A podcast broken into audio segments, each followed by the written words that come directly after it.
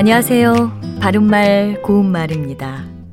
같은 한자를 사용하는 한자어 가운데는 단어 안에서 한자가 놓이는 순서가 다른 경우 뜻의 차이가 있는 표현들이 있습니다.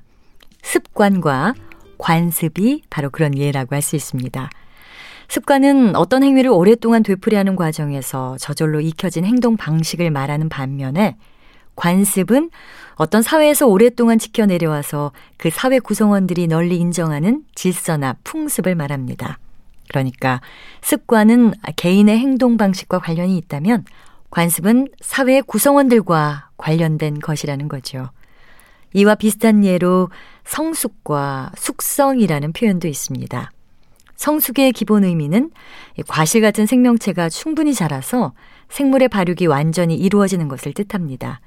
사람의 경우에는 몸과 마음이 자라서 어른스럽게 되는 것을 의미합니다. 그리고 숙성의 기본 의미는 충분히 익숙한 상태가 되는 것인데 대체로 효소나 미생물의 작용에 의해 발효된 것이 잘 익는 것을 뜻합니다. 어떤 물질을 적당한 온도와 조건 하에 장시간 두었을 때 서서히 화학 변화를 일으키게 되지요. 예를 들어 수제비를 만들 때 밀가루 반죽을 해서 냉장고에 1시간 정도 넣어서 숙성시키면 더 쫄깃한 식감을 냅니다. 또 생선회를 냉장고에 넣어 숙성시키면 저온에 의한 근육 수축으로 인해 육질이 단단해지는 효과도 있습니다. 감칠맛을 내는 성분이 생성돼서 혀로 느끼는 미각도 더 좋아진다고 합니다.